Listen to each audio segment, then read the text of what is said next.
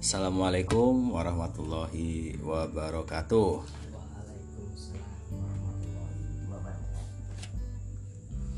Terima kasih kembali lagi di podcast gua. Podcast asal-asalan yang penting jadi. Bersama kali ini gue ditemenin sahabat gue dari nggak tahu sih aslinya mana cuma saking seringnya dia bergaul dengan banyak orang, banyak kalangan dan tiba-tiba ada di sana di sini. Akhirnya gue juga baru tahu kalau dia ternyata asalnya dari Salatiga ya, Bro. Yoi, Yoi.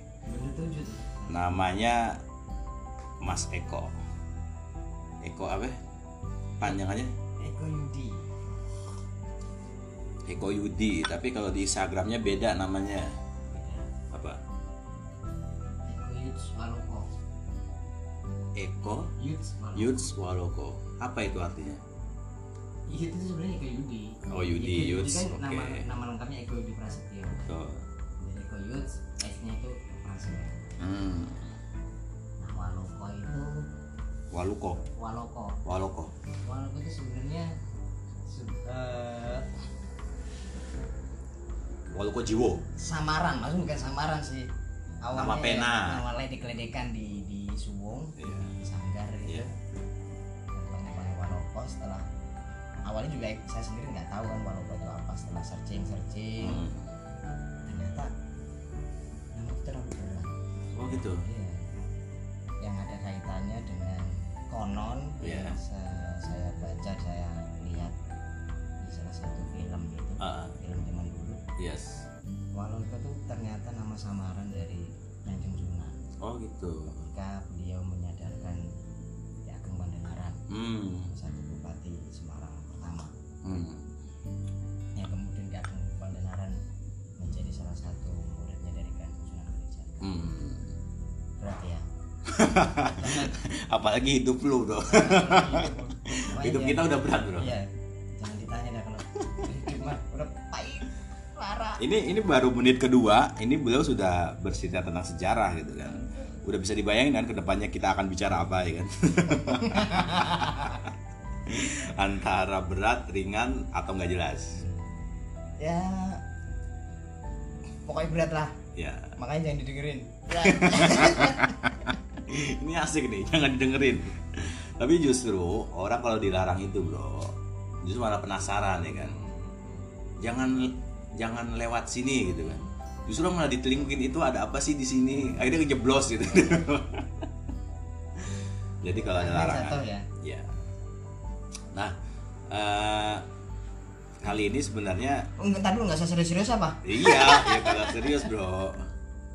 Cuma akan lebih nikmat itu kalau ada formulanya. Jadi sebenarnya Mas Eko ini datang ya ngopi aja gitu. Kita bertemu dalam dalam narasi silaturahmi. Iya. Nah, kalau orang sudah silaturahmi itu semua bisa dibahas itu. Iya. Mulai hal-hal yang rumit sampai hal-hal yang tersembunyi ya. Tuhan pun digunjingkan. Begitu ya. Iya. Tuhan diomongin. Tuhan diomongin. Bahkan tugas-tugasnya Tuhan kita ambil alih. Kayak apa itu? Hah? ya, ya kayak sekarang kan banyak secara langsung ataupun tidak langsung kan namanya manusia ya. Hmm. Ya, kita sering ngatur-ngatur Tuhan itu dalam bentuk ego, keinginan kita loh. Hmm. Bahwa karep tuh karep karep awal dhewe seperti ini. Mm-mm. Padahal Tuhan kan belum tentu Kayak gitu. kayak gitu wes lah manut baik Mengatasnamakan Tuhan. mengatasnamakan Tuhan Betul betul. Nah Eko ini, Mas Eko ini pertama kali kita ketemu di Yogyakarta. Magelang Magelang Yogyakarta. Jogja dulu bro. Jogja dulu, ya. Pas ada acara BWCF. Oh, masih ingat gak lo? BWCF apa itu BWCF Nah singkatannya apa? Borobudur Wajar Wis and Culture and Culture Festival Festival. Itu sebuah acara yang diadakan oleh oleh siapa ya? Oleh berbagai lembaga. salah satunya penelitiannya itu uh, Mahkamah Senior Maseno Joko Suyo Hmm. Terus para perupa, para seniman, penulis. Kayaknya sih dinaungi oleh sebuah yayasan yang non profit dan dia akhirnya bisa menggandeng Kementerian Agama eh Kementerian pariwisata. Pariwisata Kemendikbud juga gitu ya. Nah itu. Nah jadi dari forum itu akhirnya kita kenal eh, dan banyak hal yang waktu itu itu kita sempat crash juga sebenarnya. Bukannya crash sih sebenarnya. Ya silang pendapat. Tapi itu keren loh. Awalnya kan kita sepakat sepakat terus tengah jalan nih inget nggak crashnya pas sama mbak? Ya naik bis. Ya kan bermodal kan bermodal pengalaman bermodal pengalaman. Gua kekeh harus hari itu pulang. Tapi doi ini nggak mau gitu loh. Alasannya apa ya? Alasannya karena mobilnya nggak resmi. Nah, karena beberapa kejadian aku tuh pernah seperti itu. Karena kan dulu sering gitu kan namanya mudik bolak balik Salatiga Jakarta Salatiga Jakarta sering nemuin hal itu gitu. Naik bis yang memang kelihatannya resmi. Iya. Tapi abal-abal. Kita diturunin tidak sesuai dengan tujuan lokasi yang kita harapkan. Bahkan dioper-oper kita kayak Ya, orang main ya, bola tendang ya, sana tendang ya, sini. ya. Itu kan nggak asik bro Iya, iya. betul itu itu jadi Mas Eko kemarin tuh pas di dari acara BWCF dia pulang dulu, eh pulang rencana kita mau pulang bareng ya kan bro. Hmm. Terus karena gue juga punya janji harus hari itu gue harus di Jakarta dan dia bro ini bisnya abal-abal ntar kalau kita diturunin di jalan di oper-oper gimana nah dia berbasis pada pengalaman empirik gitu kan kalau gua bodo amat lah. Justru itu pengalaman bagi gua gitu. Jadi Walaupun berbeda bener menyakitkan. Eh, apa ya, AC-nya juga kagak full gitu kan. Terus kalau goncangan itu kanan kiri kena gitu. Dan satu pikiran lagi gua bawa laptop waktu itu bro. Takut kalau tiba-tiba laptop gua berubah jadi papan. Pengilesan tapi karena ya perbedaan itu nyata gitu ya. Dan uniknya itu persahabatan kita ini gue kira gue sampai situ doang nih kenal sama Eko nih. Awalnya bagus kita kenal terus ada crash sudah sampai selesai. Eh nggak taunya kita bertemu lagi ya gitu sudah ada yang ngatur? Sudah yang ngatur. Sudah. jadi kita ikut aturannya aja. Ya. oke. Jadi kita nggak tahu sebenarnya ini temanya apa cuma kita mengalir aja. Soalnya yang mengalir itu kan biasanya lebih jernih. Kebaruan. Kebaruan. Yang mengalir itu kan kebaruan. Contoh. Hah? yang Contoh. mengalir. Ya sungai apa yang kita lihat saat ini pasti sudah mengalir yang meninggalkan diri kita. Oh. betul betul. Jadi kalau ada tokai pun tokainya lewat. Iya. Nah mas Eko ini punya pengalaman banyak terutama di bidang di teater ya teater pentas panggung lah ya seni panggung seni ya panggung seni pertunjukan panggung ya mungkin mas Eko bisa cerita pengalaman yang hal-hal yang mungkin bagi gue nih ya jadi gini dulu podcast gue ini sebenarnya berangkat dari sesuatu hal sederhana yang tidak tercatat di Google gitu.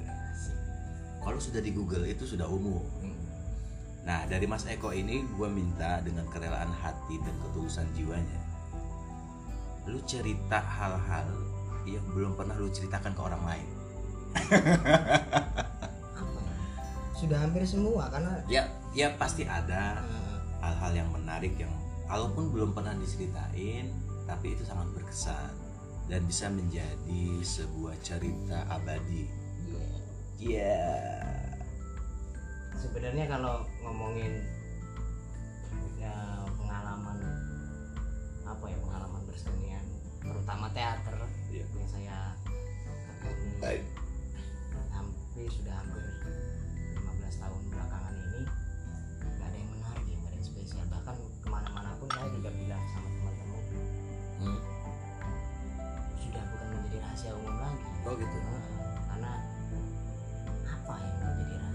15 tahun itu ya? Hampir hampir kurang lebih 15 tahun dari 2019 eh, dari 2009 lah. Hmm. Ya, kurang lebih segitulah awal berkesenian itu ya memang pada dasarnya saya pindah dari salah tiga itu minggat bukan pindah ya minggat sebenarnya. Dulu uh, sekolah tuh di salah tiga TK SD SMP kelas 1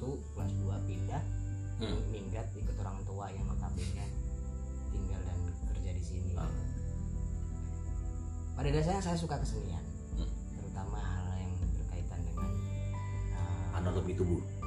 anatomi tubuh dan gerak lah karena dulu di kampung kan sering ikut kesenian reok gitu ya Hmm. epic epic reok Apa itu khas Salatiga? ya sebenarnya bukan hanya Kasala tiga hampir semua daerah itu punya Tradisi. tradisi uh, kesenian reok tapi memang kembangannya geraknya juga beda-beda Yes, yes.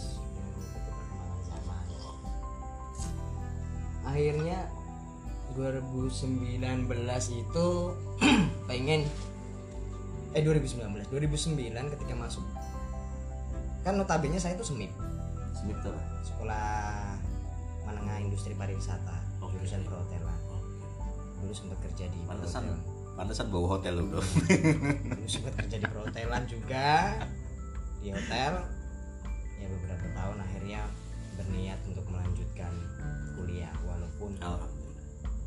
uh, dengan perjuangan yang agak sedikit melelahkan karena dulu sebenarnya dari SEMIM itu saya mendapat saat eh, mendapat beasiswa untuk melanjutkan studi sekalian sekaligus kerja di salah satu pusat perjudian di Malaysia yaitu Genting Air. Gak apa disebut mereknya. Enggak apa-apa. Pelatihan demi pelatihan sudah saya ikuti bahkan paspor pun sudah jadi tinggal nungguin kode visa akhirnya kok kelamaan ini dan saya mikir karena saya anak satu-satunya terus mikir "Wah, kayaknya nggak tega ninggalin ibu sendirian Hmm. gitu akhirnya saya putuskan yaudah saya kuliah di sini saja saya tadinya mau memilih IKJ Oke. Insti- Institut Kesenian Kesenian Jakarta. Jakarta pas saya cari-cari brosur informasi ternyata biayanya tuh mahal banget dan nggak memungkinkan untuk eh, Ahli judi. ahli judi saya ahli judi ah, seperti saya ya lihat keadaan orang tua juga lah ekonomi orang tua pada saat itu Ya, ya. akhirnya ujung-ujungnya mentok masuk di kampus BSI Oke. BSI yang kemudian dari 2000 Multimedia ya. Multimedia apa ya? penyiaran Oh, penyiaran penyiaran. penyiaran Broadcasting. Wah, broadcasting banyak waktu itu banyak temen bahkan bahkan salah satu yang belum lama ini meninggal salah satu wakil kepala sekolah saya di SPIP itu sangat menyayangkan dia bilang kamu tuh berpotensi untuk di hotel untuk uh, sudah menjadi sudah dipercaya di di uh, atasan untuk memegang Manajer. untuk megang satu satu job desk gitu terus saya berpikir ya udahlah terus saya dengan entengnya dengan gampangnya Iya. ketika masuk BSI saya bilang kita nggak tahu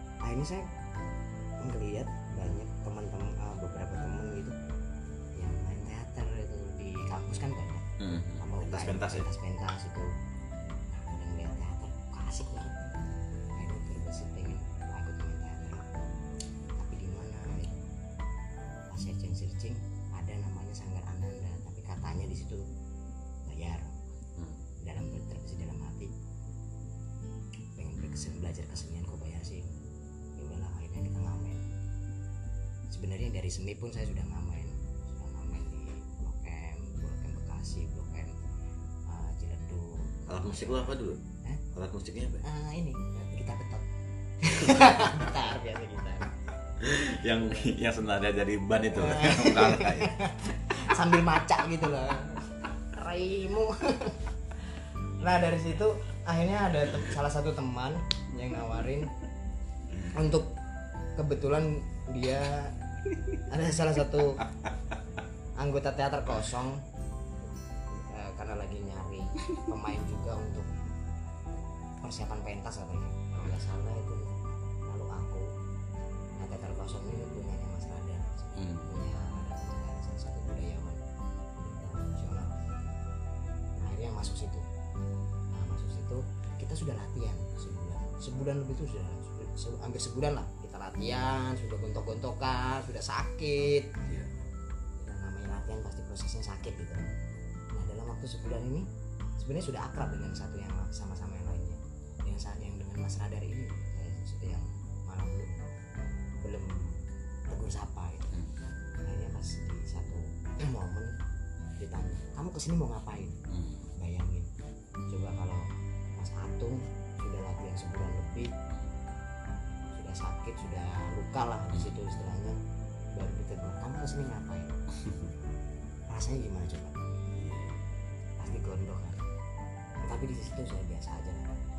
Niat saya ke sini dan dengan dengan gampangnya saya bilang sama Mas Radar saya mau belajar sama sampean. Hmm. dia cuma senyum. Senyum senyum nyinyir gitu. Oke. Kelar latihan itu sekitar jam 1 Malam. jam satu malam. Dia minta "Eh, yaudah nanti kamu ke rumah saya. Pada waktu itu saya belum punya kendaraan belum punya Hmm. motor. Rumahnya di mana mas? Daerah Pamulang. Pamulangnya mana mas? Cari sendiri. Cari sendiri. Dan akhirnya saya pulang latihan itu ke rumah Mas Radan pas jam 3 le- lewat seberapa menit gitu saya masuk rumahnya. Hmm. nah dari situ awalnya memang saya mendapatkan hal-hal yang sangat luar biasa banyak yang saya pelajaran yang dapatkan saya dapatkan pelajaran penting dari Mas Radar terutama dalam kamu harus membaca. Hal yang pertama saya diajarkan sama Mas Radar itu kamu harus membaca. Baca apa tuh? baca buku terutama kamu harus membaca. Yang kedua kamu harus ya, rajin latihan. Rajin latihan. rajin latihan. Memang di situ bohong lah. Kalau pertama kali orang masuk teater Hmm. nggak mungkin nggak pengen tenar itu bohong Oh gitu ya. pasti orientasi pertama Orientasi. orientasi pertama itu pasti dia pengen dikenal kalaupun jadi Hmm. kalaupun mau jadi artis atau tidak yang penting orienta- orientasi pertama itu pasti pengen dikenal Dan bisa jadi ini mereka akan menjadi saingan satu sama lain di panggung itu iya sudah pasti mengungguli satu sama lain udah ya. pasti udah pasti sudah pasti Bukannya dia di satu tim lagi ya. Ya, eh, udah pasti. Nah dari situ saya tapi eh, keinginan awal itu tadi motivasi awal itu luntur. Untuk karena? Luntur karena proses. Yes. proses panjang proses panjang latihan. Ya terus mikir lagi udahlah mau dikenal ataupun nggak dikenal Hmm. sama aja kok. Yang penting bagaimana kita tekun istiqomah latihan masalah hasilnya seperti apa ya walaupun kadang-kadang masih eh, di terus sebenarnya mau, mau ngapain sih di, di teater lu mau cari apa gitu Hmm. menjanjikan nggak yang yang nggak bisa menjanjikan kekayaan Hmm. tapi aku ya tapi gue gue sendiri tuh yakin kok bahwa ada sesuatu yang nggak bisa dinilai di- eh, nggak bisa diukur dengan materi Betul. nggak kebahagiaan itu nggak bisa diukur dengan uang ataupun harta ataupun yang lainnya tapi bagaimana kita menikmati dari setiap proses Hmm.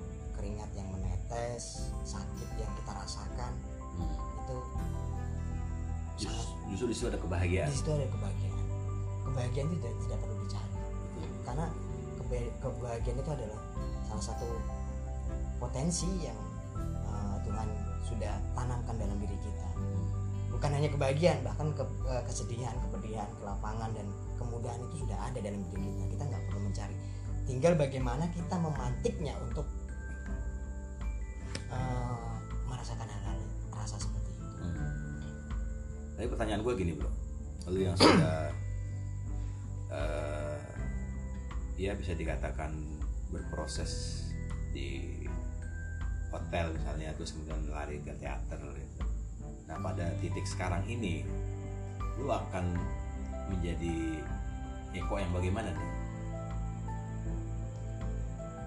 Berat tuh.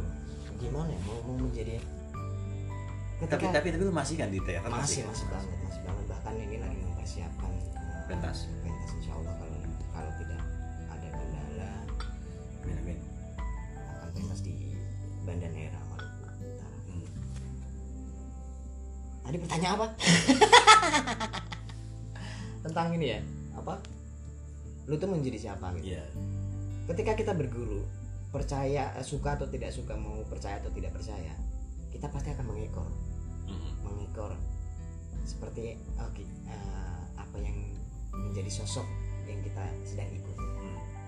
tapi alhamdulillahnya alhamdulillahnya pada satu momen ya lagi-lagi kita ditegur sama sama sama entah itu sutradara lah itu guru kita yang kita anggap sebagai guru lu tuh nggak usah perlu menjadi gua gitu. Lu tuh harus menjadi diri lu sendiri. Hmm. tapi bagaimana lu menyerap semua ilmu yang ada di sini menikmati setiap proses yang ada gitu. Nggak usah perlu menjadi orang lain. Tapi benar juga dari situ. Dan alhamdulillah sampai detik ini saya masih berkecimpung di dunia kesenian terutama teater ya. Ketemu dengan orang-orang yang sangat sangat luar biasa termasuk sampean juga gitu. Wah. Oh, itu sangat sangat. Karena modalnya sebenarnya prinsip dari orang-orang itu modalnya cuma satu Apa itu? nah, silaturahmi Ngopi. silaturahmi sama ngopi ya kan iya dan dari situ nggak mungkin lah eh, jaringan uh, Rezeki. kekerabatan rezeki itu nggak mungkin nggak Ngalir sendiri ya. apa akan hadir sendiri gitu. dari teater pun saya mendapat saya kenal dengan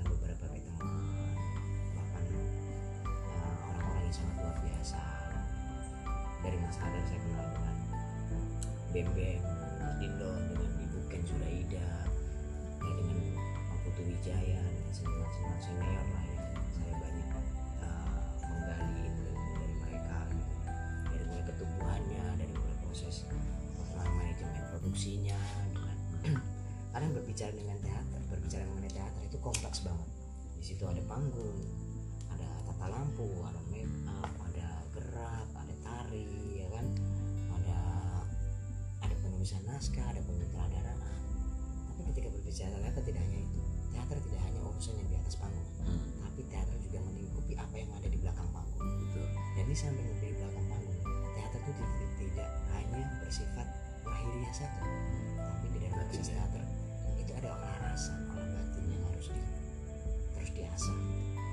saya beruntung sekali ada satu ya setiap proses garapan itu mempunyai cerita dan kesan yang masih yang, yang sangat unik tapi ada salah satu proses yang sangat uh, berke- yang menurut saya paling berkesan di antara yang lain gitu Iya, yaitu iya. proses Suluk Sungai di mana Oh, Seluruh Sungai yang puisinya Mas Wong itu ya. Kiwong. karya karyanya Mas Wong itu itu sangat sangat saya meng- menganggap bahwa itu kan proyek proyek panjang gitu. Ya. bahkan dipentasin eh, tiga kali kalau misalnya. Yang pertama Suluk Sungai sedekah sungai. Kemudian Suluk Sungai yang pertama juga. Kemudian kita diminta Suluk Sungai itu di- diminta untuk membuka pre-opening international Dance Festival IDF nah, kita pentasnya di pinggir sungai di kesanggrahan itu bersama apa? Eh, kita di dalam naungan laboratorium teater Ciputat di Mas Bebek menganggap bahwa teater yang diajarkan oleh Mas Wong itu awalnya saya nggak tahu. Mas Wong nggak tahu gini ini ini teater model apa? Gitu. Karena hal-hal yang berkaitan teater malah just- yang pengalaman saya sebelumnya malah minim ya. Bahkan ya adalah satu dua gerakan Ya, ya. yang memang berkaitan dengan teater. Tapi sisanya nggak ada gitu. Sisanya nggak menurut saya nggak ada yang berkaitan dengan teater. Di situ saya disuruh apa jalan kaki nyeker di situ saya disuruh puasa disuruh Lakon lah ya. lakon tirakat dan lain sebagainya ini apa ini tapi memang setelah ke sini saya justru malah oh ini gitu. Bahwa teater itu tidak hanya bersoalan dengan tubuh saja tapi bersoalan dengan rasa-rasa yang dari dalam Menarik. bagaimana keakuan itu harus dilepaskan kemelekatan itu harus dilepaskan bayangin kita hampir latihan selama hampir kurang lebih satu tahun naskah pun jadi itu hamin tujuh sebelum pentas itu juga masih ada revisi. Hmm. sungai itu ya. Dan ya dari seluruh sungai itu ya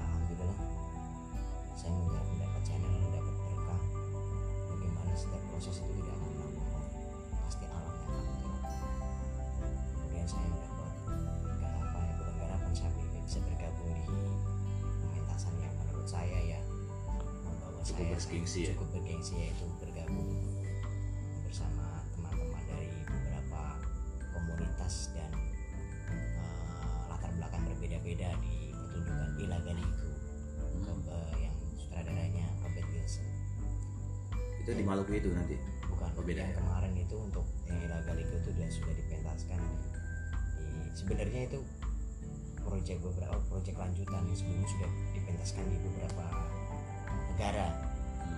Nah, Ila Galigo itu kan salah satu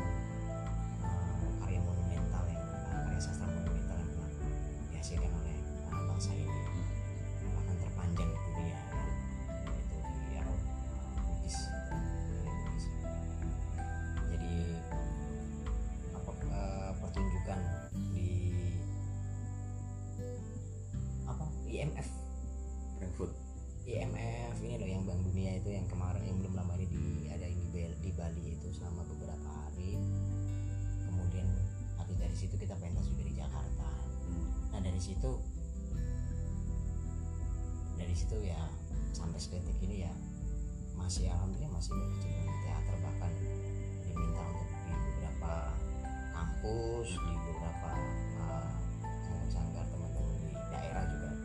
Kadang kalau kita lagi berkunjung itu kita dipublikasi tentang sharing sharing pengalaman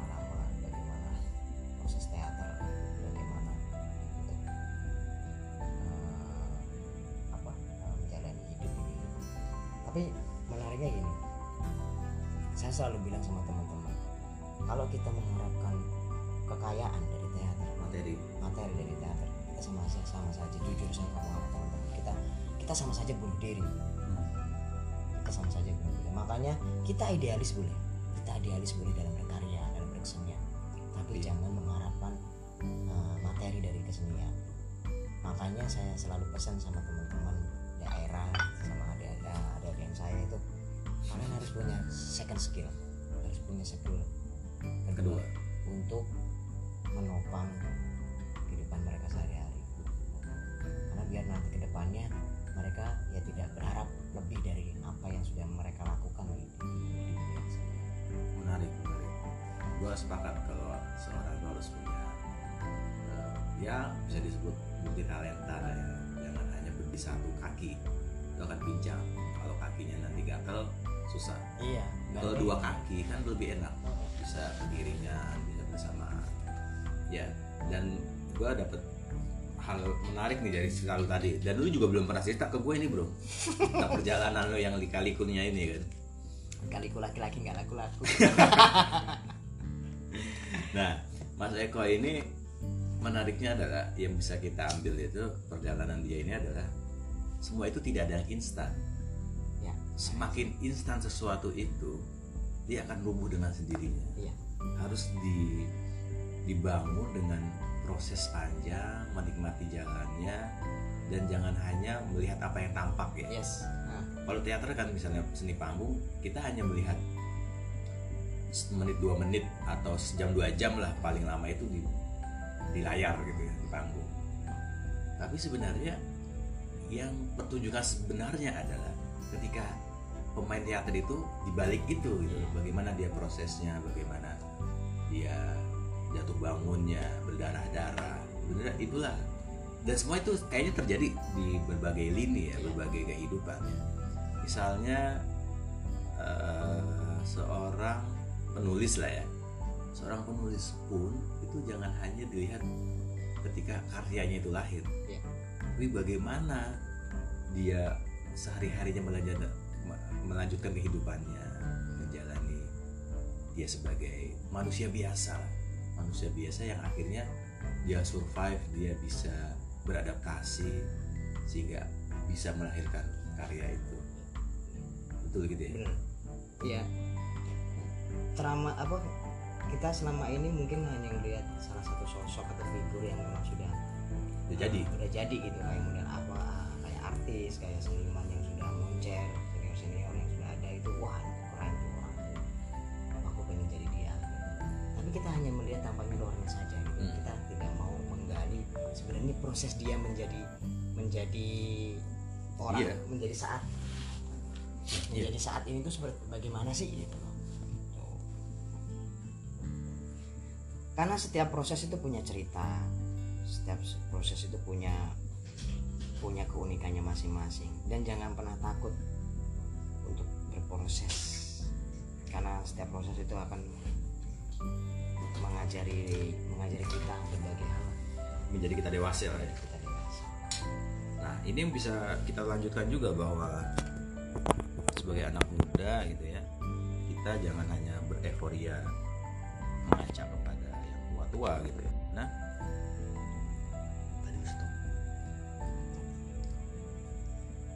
Nah, tapi bagaimana kita menjadi dia gitu ya. Hmm. Jangan hanya mengekor gitu ya. Mengekor oke, tapi ada waktunya gitu loh. iya iya bahkan kalaupun kita mengekor sebenarnya bukan bukan proses mengekornya yang harus yang harus yang kita lihat tapi bagaimana kita mengambil uh, sosok itu ya untuk menja untuk mencapai titik saat ini apa yang sudah dia alami itu yang harus kita nilai-nilai perjuangan nilai-nilai yang uh, menjadikan sosok itu Jadi jadi gitu loh bukan hanya dikenal tapi memang punya punya punya manfaat buat yang lainnya gitu. kayak orang bener aja ya. Bener, ini saja nih ngomongnya apa sih cowok Lu masukkan jin apa lu bro?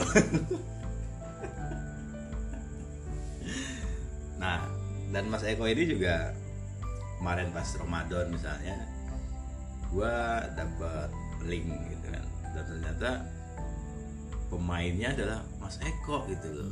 Oh. main di youtuber gitu. Itu Oh. itu gimana ceritanya bro? Bisa diceritain juga tuh awalnya itu sebenarnya kebetulan yang ada salah satu senior di Mas Bimbing lab teater itu ngajak ada salah satu proyekan lah di untuk ngisi acara di Kementerian Agama. Hmm. nah kita untuk aku diminta teater itu untuk tampil untuk mementaskan satu ta- ini satu pertunjukan teater lah di Kementerian Agama. Prosesnya sangat singkat banget bahkan kalau menurut itu seminggu gitu kan nah dari situ eh, kebetulan MC-nya itu adalah salah satu eh, public figure yaitu Agus Siduar Mas Agus Siduar nah habis pentas di situ Mas Agus Siduar ini menghubungi saya yang dapat kontak dari Mas Ben dia membuat satu eh, apa namanya membuat satu channel di YouTube Hmm. nah pikiran saya di situ karena saya backgroundnya dari BSI ya penyiaran Hmm. kirain hanya ah, kirain hanya untuk apa untuk bantuin Operator. operator ataupun uh, konten kreator lah Hmm. untuk untuk channel yang kita ketemu sudah datang tiba-tiba saya suruh baca puisi ya karena kebetulan saya juga suka puisi gitu akhirnya diminta besok langsung disodorin naskah besok mulai syuting ya Hah? kaget saya gitu. karena seumur umur saya tuh nggak pernah suka syuting ya, nggak eh, karena menurut dia saya baca puisi itu bagian dari casting gitu Hmm. kok kayak gitu kan nah, seumur umur saya nggak suka nggak nggak pernah ikut casting casting gitu dan kalaupun ditawarin saya nggak mau nggak tahu kenapa karena memang menurut saya saya belum belum cukup untuk belum cukup untuk sampai di eh, level itu? di level itu itu masih banyak harus banyak banyak belajar gitu. Saya pun juga ngomong sama sama Mas Agus. Mas saya itu nggak suka namanya casting casting ya seumur umur ini. Ini karena ada eh, Kak yang minta sampaian ke Mas Beng sama Mas Wong ya kayak ngomong gitu. Nah sebenarnya yang yang digarap itu ya eh, hy- hyper. Halal itu perlu bagi eh, halal itu tidak hanya bersifat eh, makanan Hmm. tapi bagaimana prosesnya juga cara pencariannya juga cara eh, stylenya juga halal makanannya juga halal terus hidupnya juga halal berpikirnya halal ya pesan-pesan itu yang ingin disampaikan kepada masyarakat. Hmm. intinya sih itu. Nah di sini di hyper itu ada ada nah, ada hyper movie yang kebetulan kemarin hampir satu bulan kita garap sama teman-teman juga. Di samping itu ada hyperfood ada hyperstyle nah di hyperfood sama hyperstyle tuh saya jadi reporternya. Hmm. sampai sekarang. Jadi terus berkembang bisa berkolaborasi dengan orang-orang sekitar iya gitu ya. silaturahmi Nah itu dia. Bukan berarti kita mencaplok temen ya, bukan Enggak. berarti kita memanfaatkan dalam hal negatif itu enggak. Tapi emang ketara loh, ketara orang-orang yang yang ya dia awalnya memang silaturahmi, tapi justru di situ dia mencari peluang. Hmm. Yang akhirnya kita pernah dengar istilah itu culas gitu. iya iya dan itu memang ada. Nah ini pertanyaan.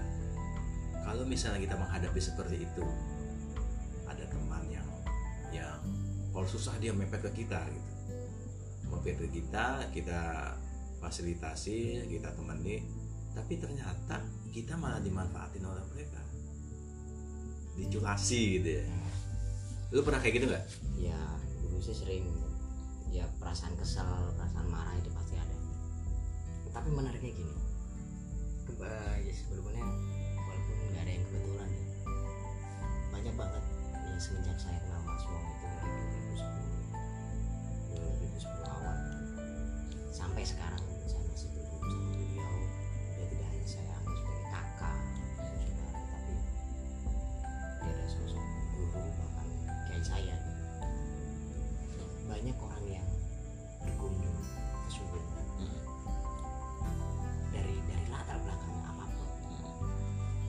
Subang itu tidak hanya sebagai tempat persinggahan tapi tempat kau kawah condor di muko kawah cara di muka buat saya. Ada orang yang awalnya susah kemudian ke situ kita selalu welcome. Suwung itu terlalu selalu welcome untuk siapa pun. Bahkan yang tadinya susah mepet dan senang sendirian terus kemudian susah lagi ke situ lagi ya Nggak apa-apa. Yang penting ketika dia membutuhkan kita selagi kita bisa ngasih manfaat ya. Kenapa tidak kenapa ya. tidak. Tugas kita bukan untuk merubah. Kalau kita udah punya niat untuk merubah memang kita siapa? Merubah karakter seorang. Yang penting kita sudah mengingatkan saja gitu. Masalah dia mau berubah atau tidaknya itu udah bukan urusan kita lagi. Kita jangan mengambil alih tugas Tuhan. Itu dia. Ya. itu jadi asistennya Tuhan ya mas Jarno baik gitu. Ya yang penting kita masih punya manfaat untuk orang lain. Selagi bisa selagi mampu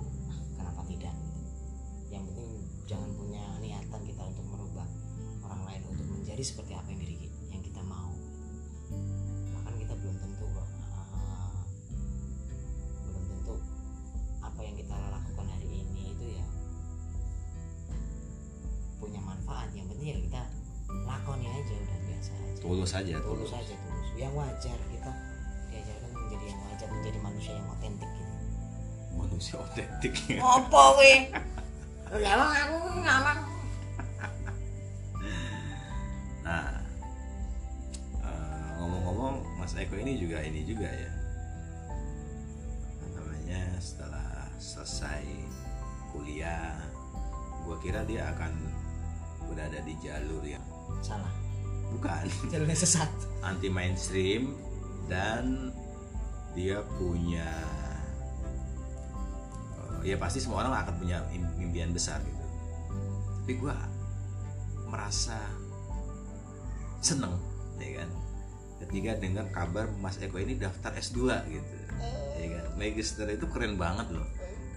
Dan ini perlu diklarifikasi juga nih sebenarnya impian apa atau cita-cita apa yang ingin dicapai oleh Mas Eko? aku nggak punya impian mas. Nggak punya cita-cita mas. Karena kalau nggak kesampaian lara mas. Mending saya jadi harus belajar kali menjadi anak kecil kali ya. Cita-citanya tinggi gitu. Mau jadi apa? Pilot jadi apa? Kalau Dokter. orang eh, dokter jadi presiden gitu kan. Kalau sekolah-sekolah formal gitu. Tapi unik kalau kita tanya sama orang apa anak-anak di pesantren kita mau jadi siapa? Mau jadi cita-citamu jadi apa? Jadi wali. Mungkin itu salah satu pilihan saya. Jadi wali. Tapi berat. Tapi kerennya gini loh Mas Eko. Bahwa se seidealis apa pun seseorang itu mau nggak mau dia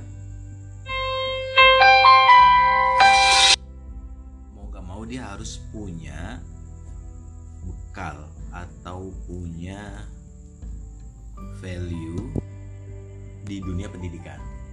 Lu per- lu setuju nggak bahwa seseorang itu perlu menjadi dirinya sendiri tapi di samping itu dia juga harus punya bekal pendidikannya yang oke.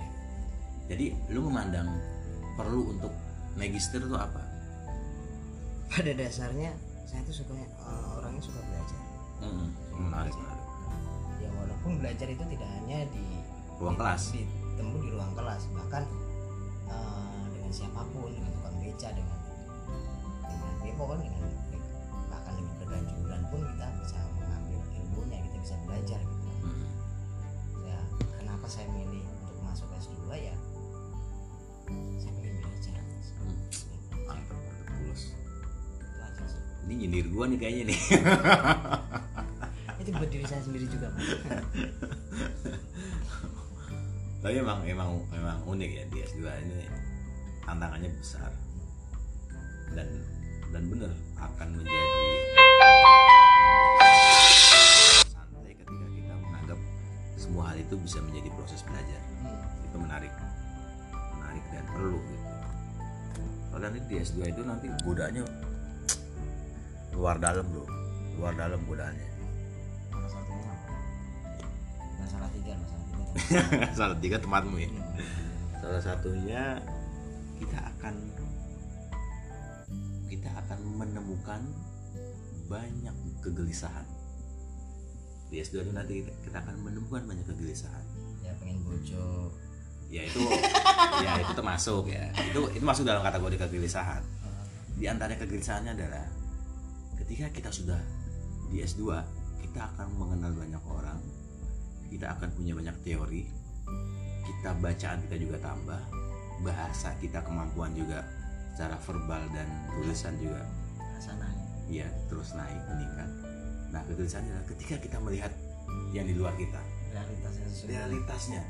Jadi perasaan untuk kok ini begini ya? Kok ini begini ya? Seakan-akan itu dengan modal kita yang melimpah kita tadi balik ke tadi bahwa kita akan berupaya untuk mengubah yang orang lain atau hal yang berbeda dengan kita. Itu tantangan yang kegelisahan bagi gua sih. Kalau saya eh,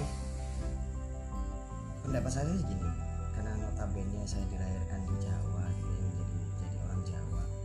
Yang banyak banyak falsafah falsafah Jawa yang sangat bermanfaat dan dan sering juga eh, guru saya yang menghadapi segala sesu- sesuatu tuh jangan kagetan ojo gumunan ojo gume Hmm. ya ya biasa aja yang wajar aja nggak usah wah hah, itu bagus ya? Nggak biasa aja udah. Jadi kita melihat ya apalagi pandemi ini kita kaget terus kita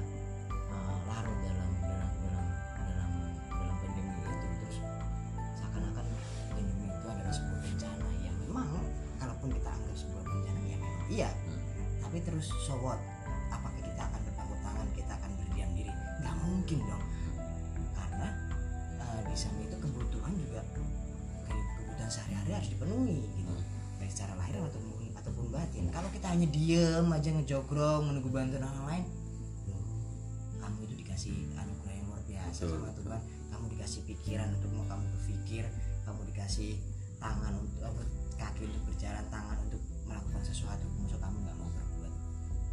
Jadi kamu harus melakukan inovasi-inovasi yang apa yang bagaimana membuat hidupmu itu senantiasa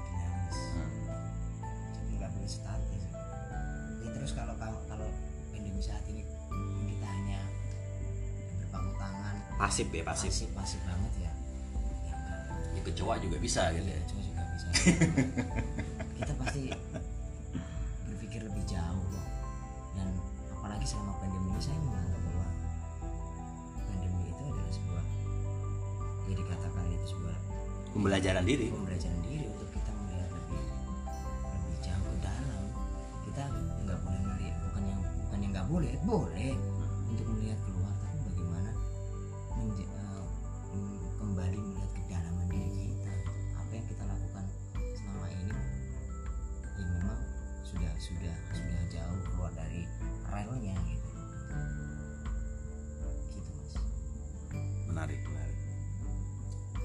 ya asalkan prinsip kita belajar di mana saja oleh pada siapa saja dan kapan saja itu akan menjadi sebuah konsep besar dalam kehidupan ini. Eh, ngomong-ngomong Mas Eko ini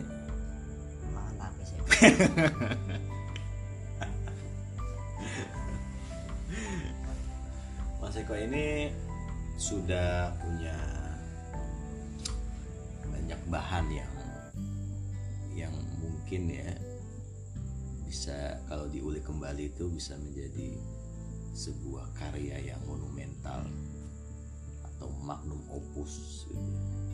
Kan? opo gue Nah, seandainya seandainya Mas Eko ini punya kesempatan, punya diberi fasilitas dan sudah punya bekal gitu. ya. Sebuah karya apa yang akan Mas Eko lahirkan? Kan ber- membaca puisi sudah, berteater sudah, bermusik juga sudah, berdesain juga, membuat desain juga sudah. Nah pasti sebagai kreator itu punya impian bukan berarti kita anak kecil yang terus bersira-sira enggak. cuma punya target sesuatu yang wah ini perlu gue lahirin nih kira-kira itu apa? Kalau dikatakan muluk-muluk bisa iya. Atau bisa tidak sih mas. Saya tuh pengen punya sanggar. Hmm, kalaupun di kampung di Salatiga. Kalaupun nggak punya nggak nggak kesampaian saya pengen punya perpustakaan kecil. Hmm. di kampung Hmm. yang bisa di sana saya bisa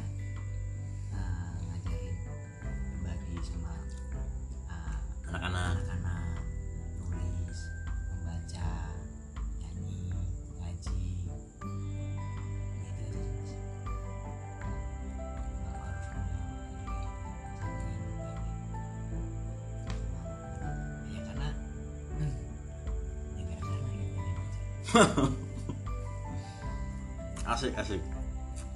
Punya sanggar ya? Sanggar. ini minimal kalau nggak sanggar perpustakaan ya bisa ngajar.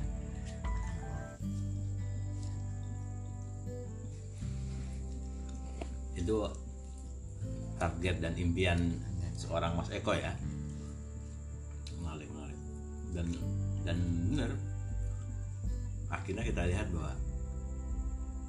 materi itu tidak akan ada habisnya gitu Ya. kalau kita ingin berkarya kemudian hanya menghasilkan royalti menghasilkan honor itu malah menjadi egois loh ya Ya. ketika misalnya misalnya memang ini salah tetapi misalnya aja eh, karya kita diplagiasi kita akan muring-muring tapi justru kalau kita lihat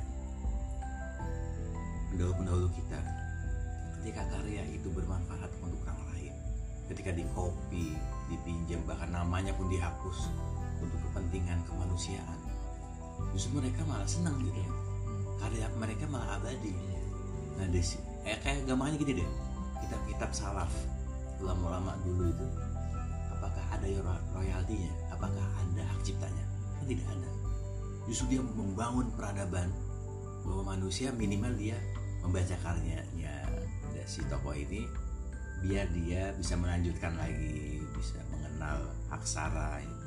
Itu kan sebuah hal yang yang imaterial ya tidak tampak tapi justru dia bangun di situ. Nah mungkin sanggar pun seperti itu. Sanggar ya kita tidak tidak menafikan juga meskipun ya ada beberapa sanggar yang akhirnya itu buat uh, profitnya dia minta nyari bantuan ke sana ke sini. Tapi itu ada ya. Kayak gitu ada nggak dan Mas Eko sendiri melihat itu gimana? Ya biarkan aja mereka seperti itu. Tapi tapi Mas Eko tidak akan seperti itu ya? Semoga Semoga. ya harapan harapan saya juga. Saya tujuan saya ke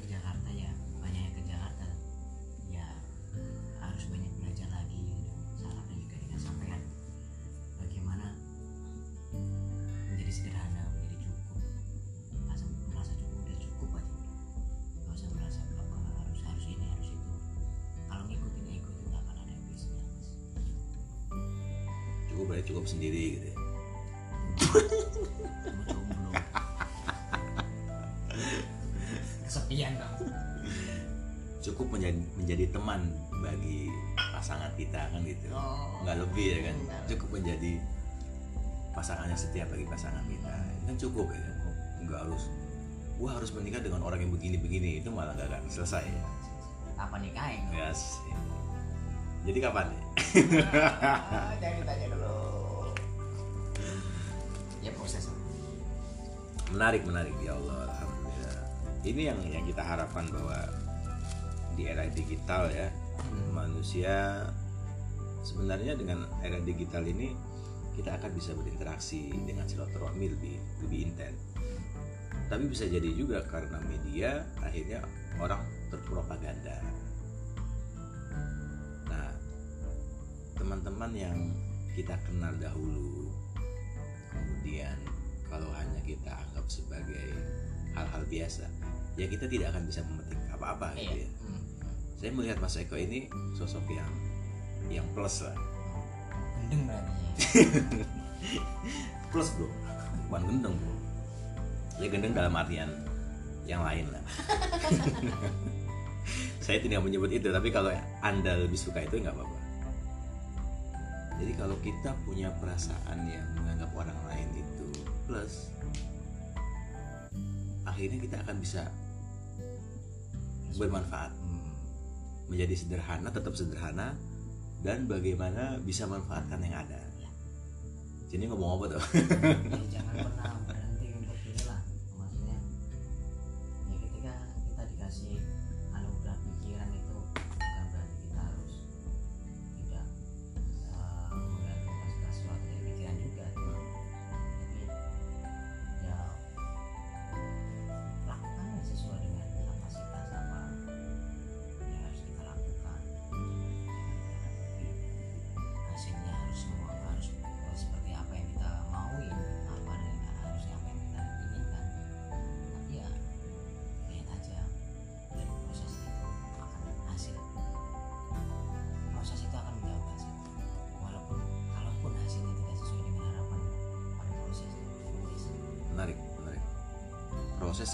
menjawab hasilnya. Jadi jangan fokus kepada hasil. Iya jangan fokus hanya kepada pertunjukan yang resmi di panggung ya. iya. Justru malah, malah justru uh, pertunjukan sebenarnya itu adalah proses. Proses ya. Kalau menurutku ya bukan di atas panggungnya akhirnya itu menurutku prosesnya soalnya banyak juga ya ketika eh, dunia digital ini tampil ya. Kemudian kita lihat di layar di, di atas pentas gitu ada orang yang ya ya maaf, maaf misalnya bisa dikatakan kecelakaan gitu ya. Entah itu gagal gitu itu bukan berarti dia gagal sepenuhnya. Iya.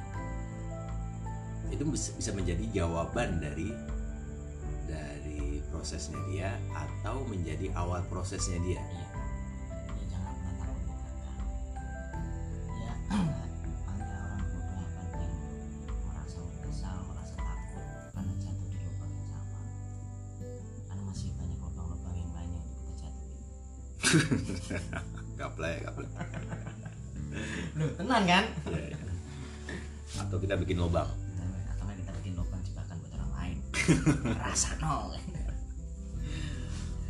oke ini tinggal 6 menit lagi.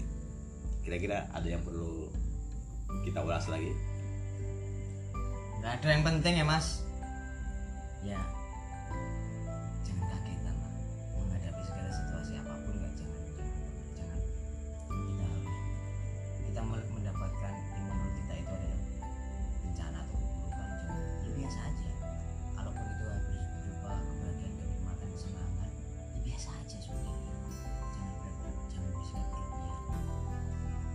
sesuai dengan porsinya ketika kita sedih kita namanya menikmati kesedihan itu. Ketika kita sakit kita nikmati. Ketika kita sendiri kita nikmati kesendirian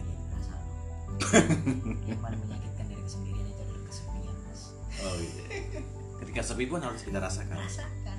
Kalau kata Rumi Wih, ya kan?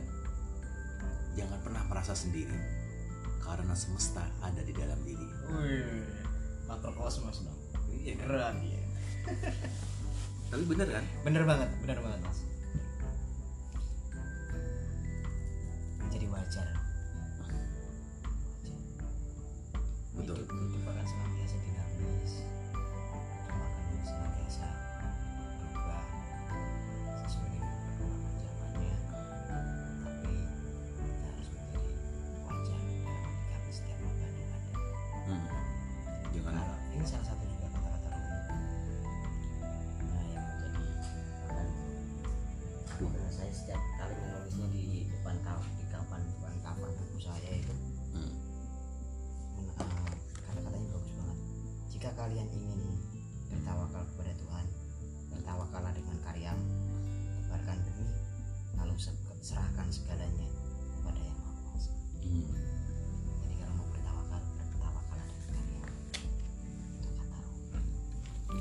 biasa dalam luar.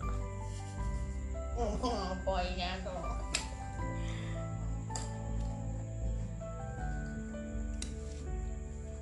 Sebenarnya banyak yang pengen kita ulik cuma karena keterbatasan waktu dan keterbatasan pikiran kita. Jadi akhirnya semua terbatas. Terbatas. Isi perut juga terbatas otak kita juga jangkauannya nggak begitu luas. saya nggak ada malah saya nggak ada otaknya nah berbeda antara uh, otak dan pikiran ya. Mind dengan mindset ya mind dengan dan brain ya. Kalau otak semua orang sama walaupun beda ya hanya berapa gitu kan kapasitasnya ya. Cuma pikirannya itulah yang bisa diolah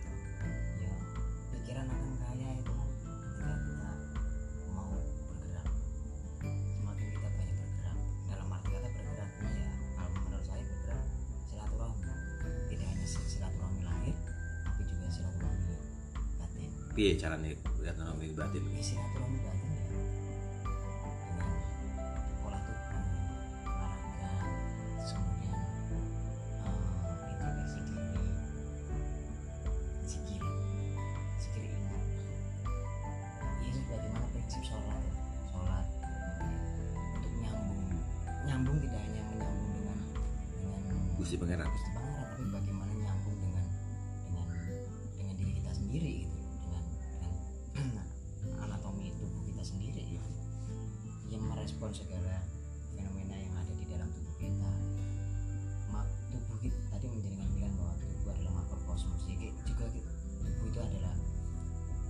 semesta gitu. Hmm. ya kita harus menyambangi dalam kedalaman diri kita semesta seperti apa yang harus kita yang kita harus tempuh harus kita tahu.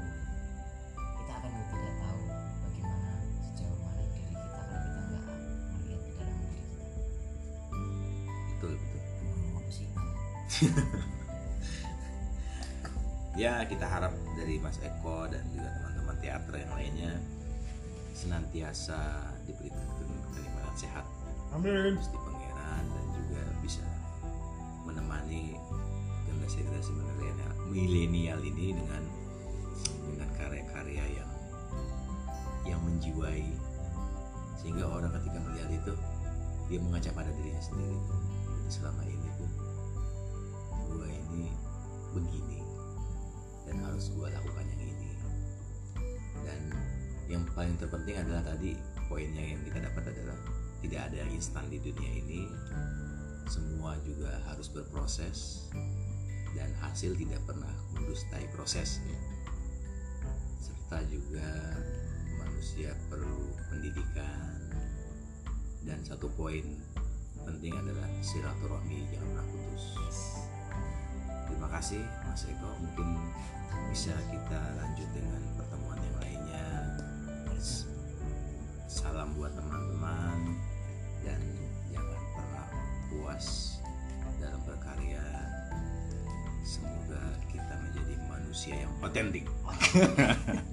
terima kasih mohon maaf. Wassalamualaikum warahmatullahi wabarakatuh